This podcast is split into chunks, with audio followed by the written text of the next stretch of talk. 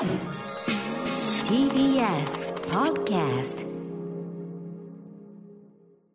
時刻は6時30分になりました。9月6日も火曜日、TBS ラジオキーステーションにお送りしているアフターシックスジャンクションパーソナリティの私、ライムスター歌丸です。そして、火曜パートナーの宇垣美里です。さあ、ここからはカルチャー界の気になる人、物、動きを紹介するカルチャートーク。今夜のゲストは海外ドラマ評論家の池田聡さんです。リモートでのご出演です。池田さんよろしくお願いします。はい、どうもよろしくお願いします。どうもお願いしますよろしくお願いします。では、まず池田さんのご紹介しておきましょう。はい。池田聡さん、月刊スクリーンなどの映画雑誌への寄稿や CS 放送や BS 放送でも海外ドラマのコメンテーターを務めるなど、次々と上陸する海外ドラマの案内役として活躍中です。はい、えー前回ご出演5月に出演された際にお勧めいただいた中で、あの、宇垣さんと私共通して、あの、フライトアテンダント見ましたよはい。見ました。めちゃくちゃ面白かった。面白いでしょ、んはいよかったです。うん、ちょっと思わぬ方向に最終的に着地する話で、か すごい変わったラブストーリーとも言えますようね。ん。好きになっちゃうね、あの女の子のこと。うん、ね、彼彼女もすごくいいし、最初綺麗だったのにな。あと最初ただのなんかこう、どうでもいいやつに思えたあの男が、うんあんたいいやつだねっていうさ、これがなんか良かったな、すごい。もっと前にそれが知れていたらって思いながらねこう見てるのが良かったです。サスペンス要素もさることながら、そっちも本当に面白いと。ありがとうございました。いえいえ、はい。あと、シャイニングガールで相変わらずズーンとなるとか、そういうのも教えていただいて、本当にありがとうございます。はい。池田さん、いつもさすがのおすすめなんですが、ええ本日はどのようなお話をしてくださるんでしょうか？はい。ハウス・オブ・ザ・ドラゴン、ロード・オブ・ザ・リング、力の指輪、コブラ会など、はい話題の作品以外のおすすめ海外ドラマご紹介します。話題の作品でも十分大変なんですけど、それ以外もでも以外もいいんですもんね。はい。そうなんですよ。はい。うん、池田さんよろしくお願いします。よろしくお願いします。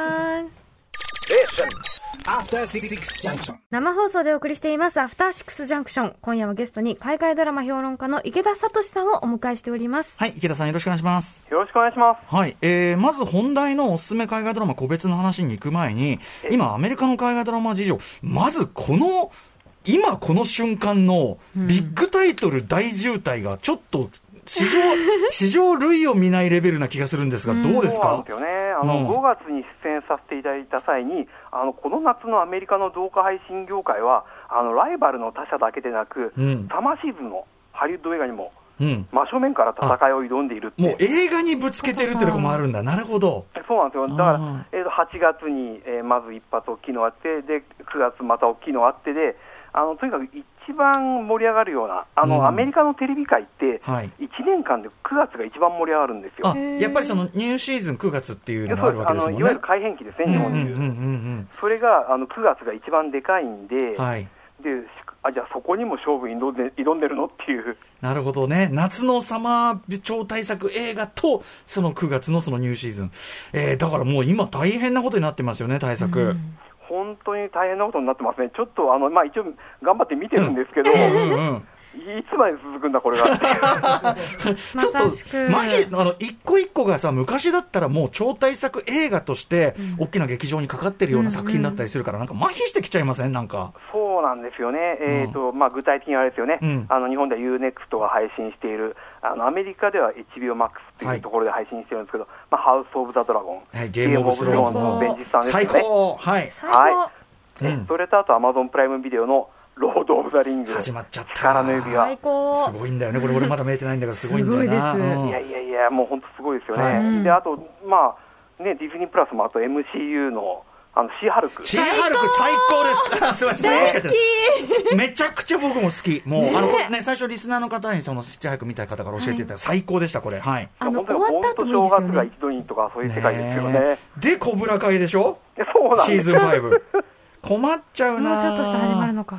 あと、ポーズのシーズン3が今度はディズニープラスなんですね。あそうですね、はい、うんはい、はい。大変なことになっちゃどうった。しよう。さあ、しかも、あれですね、ドラマといえば、そのアカデミー賞、映画で言えばアカデミー賞になったらエミー賞がはい。近づいてるんですもんね。そうなんですよ、えーと、日本時間の9月13日、火曜の朝になりますけれども、えー、と第74回の授賞式が、えーロサンゼルスのマイクロソフトシアターで開かれますね、うんでこれ、あの嬉しいことに UNEXT がうんリアルタイムで配信してくれるんですよね。ね今もうバナーが出てますもんね、すごい楽しみにしてた。はいそう。なんですよであとこれ、ただ生配信以外もアーカイブでも見られるそうなので、うんうんあの会社を休んだり、学校をサボらなくてなるほど。エミエミー賞にと、エミー賞にとってのメラニーさんみたいな人を生み出さなくて済むという。うん、なるほど、なるほど。はい。今年のエミー賞見どころみたいなのはどこでしょうね？そうですね、えーとまあ、あのこれまで長年、やっぱ全米テレビ界って、まあ、この2、30年ぐらいは HBO が君臨したんですよ、うんえー、とさっきお話しした HBO の MAX の元の放送局ですね。はいまあ、ええゲームオブスローンズであるとかってことですもんね。でそれではい動画配信の世界からネットフリックスが追い上げ追いつ、追い越そうとしてきたっていう、で、うんここの対決が今、見ものですね。はい。はい、で実はですねあの4年前と2年前に、ネットフリックスはあのもう最多のノミネーションを獲得してるんですあ、よ。もう、もう、覇者になってる。でなおかはつ、去年はあれですね、ついに、えー、と44部門受賞して、頂点に立ったと。い。なるほど。うん。ええただやっぱあの HBO もちょっとあの、まあね、ゲームオブスローンズが終わったあたりだったかな、なんかはいちょっと勢いが落ちたかに見えたんですけれども、うんうんまあ今年はまた最多の140ノミネーションを受けて、うん。であの中でも注目したいのは、その UNEXT でも見られるんですけど、あのサクセション、えーうん日本のタイトルはですね、メディア王、華麗なる一族はい。が最多の25ノミネーションをうん獲得してます、はい、受けています。はいうんうん。でちなみにですね、ただあの技術あの、エミー賞ってめちゃくちゃ部門が多いんで、はいあの技術部門とかはもう先に、えっとクリエイティブエミー賞というふうに分けて、うんえー3日と4日、まあ、それでも2日やったんだって感じなんですけど、うんうんまあ、あのやったんですけど、もうここはですね、あのバラク・オバマさん、えー元大統領がはい。最優秀ナレーター賞を受賞したという。バラコーバマカルチャーパイセンがナレーター賞。ごいな読み、喋り仕事でもか。えーだからあれですよ、あのこれあれですね、何々部門ナレーターじゃなくて、全部最優秀ナレータターだもんね。ーアメリカテレビ界の頂点に立っちゃったっていう。確かにいい声してるもんな。うん。はい。であとはあれですね、あのアトロクでもおなじみの、えーザ・ビートルズ・ゲットバック、はい、すごいえーディズニープラス、えーこれがもう、え5部門に輝きました。はいうんうん。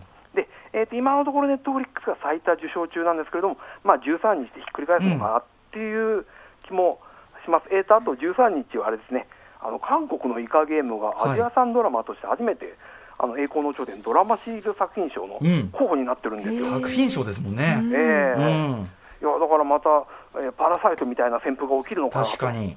うん、社会現象化までしたから。ねはい。はいというエミー賞、まあ、UNEXT で見られるので、ぜひ皆さん見てくださいということです。さあ、ということで、そんなですね、ビッグタイトルも、それはもちろん重要なんですが、それ以外にもですね、えー重要作というかね、これはちょっと見といた方がいいよというのがあると思う。こういう時こそやっぱり専門家のご意見を伺いたいところ、えーぜひぜひ池田さんにおすすめ作品を伺いたいと思います。まず最初の作品何でしょうか？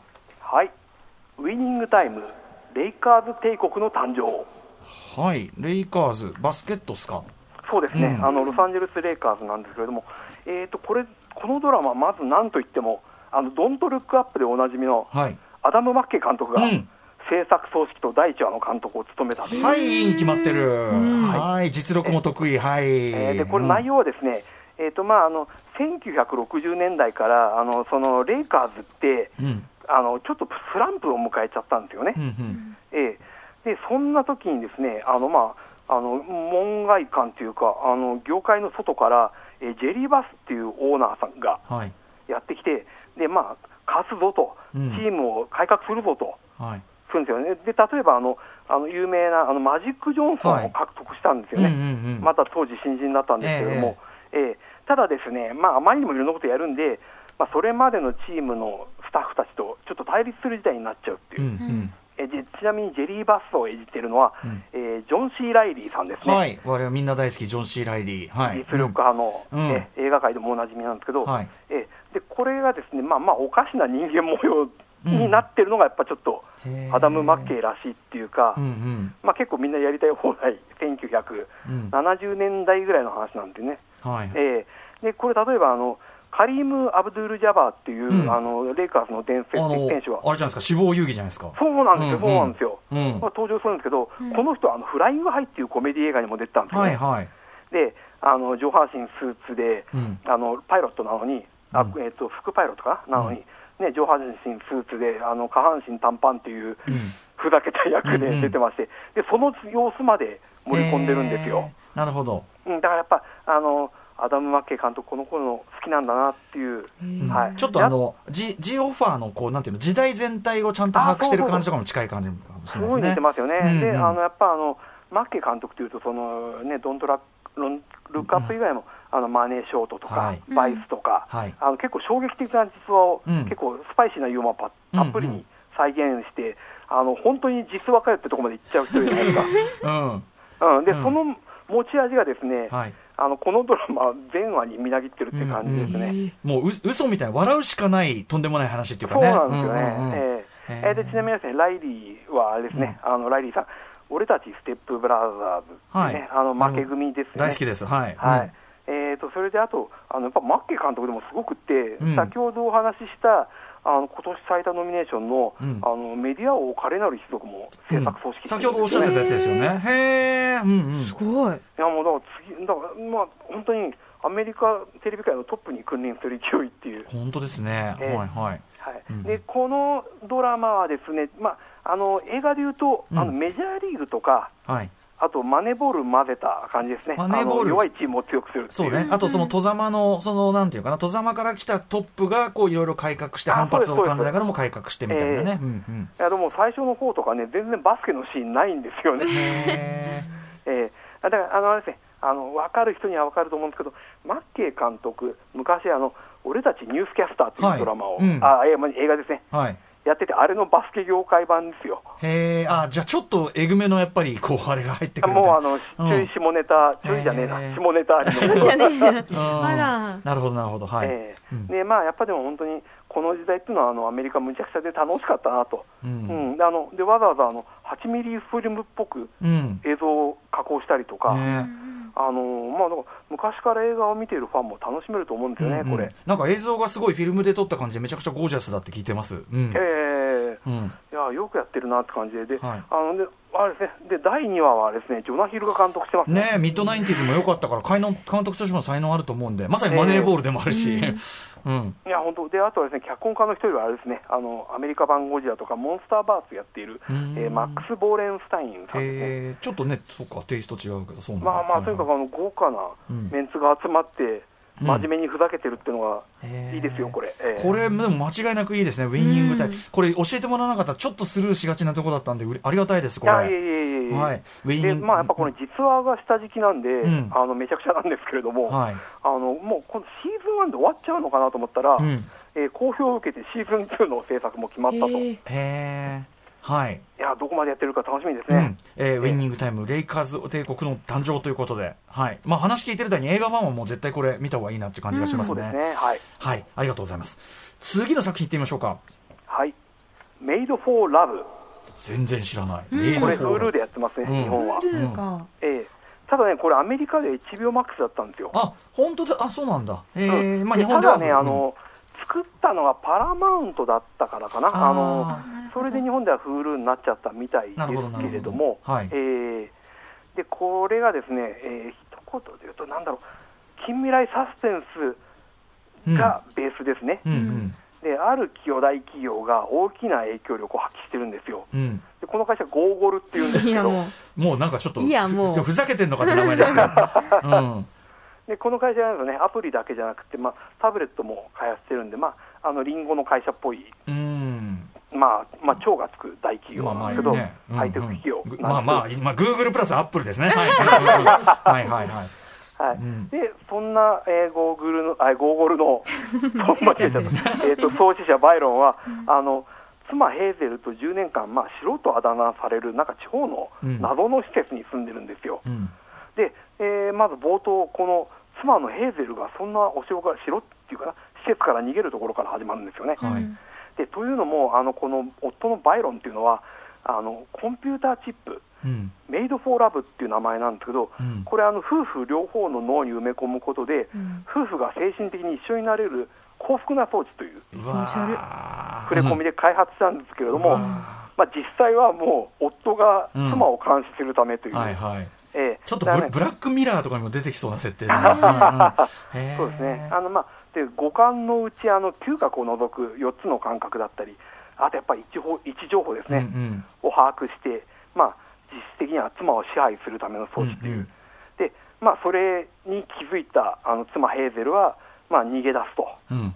だあのしたサスペンス仕立てですね、うんうん。あのデストピアっぽいあの近未来スリラーのように思えるんですけれども、はい。やっぱ MeToo 運動の時代ならではの要素もちょっとあるのかなっていうね、うんうん。でなおかつこれ、シリアス一辺倒でもなくって、はい。ブラックユーモアが多いんですよ。うん。であのこの例えばあのヒロインのヘーゼルさんはあの、うんまあ、すごい大変な思いをして逃げて、まあ、お父さんが暮らす家に帰るんですけれども、ええお父さんいきなりベッドであのラブドールとは寝てるんですよね。うんで、あの、あの、彼女は私の恋人だと。で、もう、で、しかも、その後、まあ、娘と行動すること多いんですけれども、あの、その、ダイアンさんっていうラブドールも連れて回る。あれみたいですね、あの、ライアン・ゴズリングのなんだっけ、タイトルが出てこない。えっと、あれみたいなね。はいはい。うん。うんうん。はい。あありましたね。えーうんはい。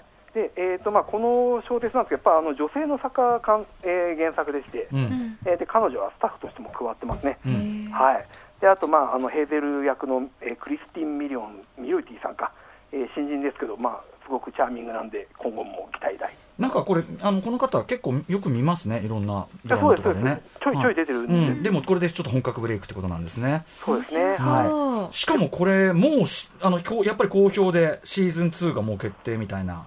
はいえー、ともうシーズン1、これね、あのふふざけてるように思えるんですけど、うんうんあの映像大変かっこいいです。うんうん。で、えー、とシーズン1はね、エミー賞でその査定賞にノミネートされたんですよね。はい。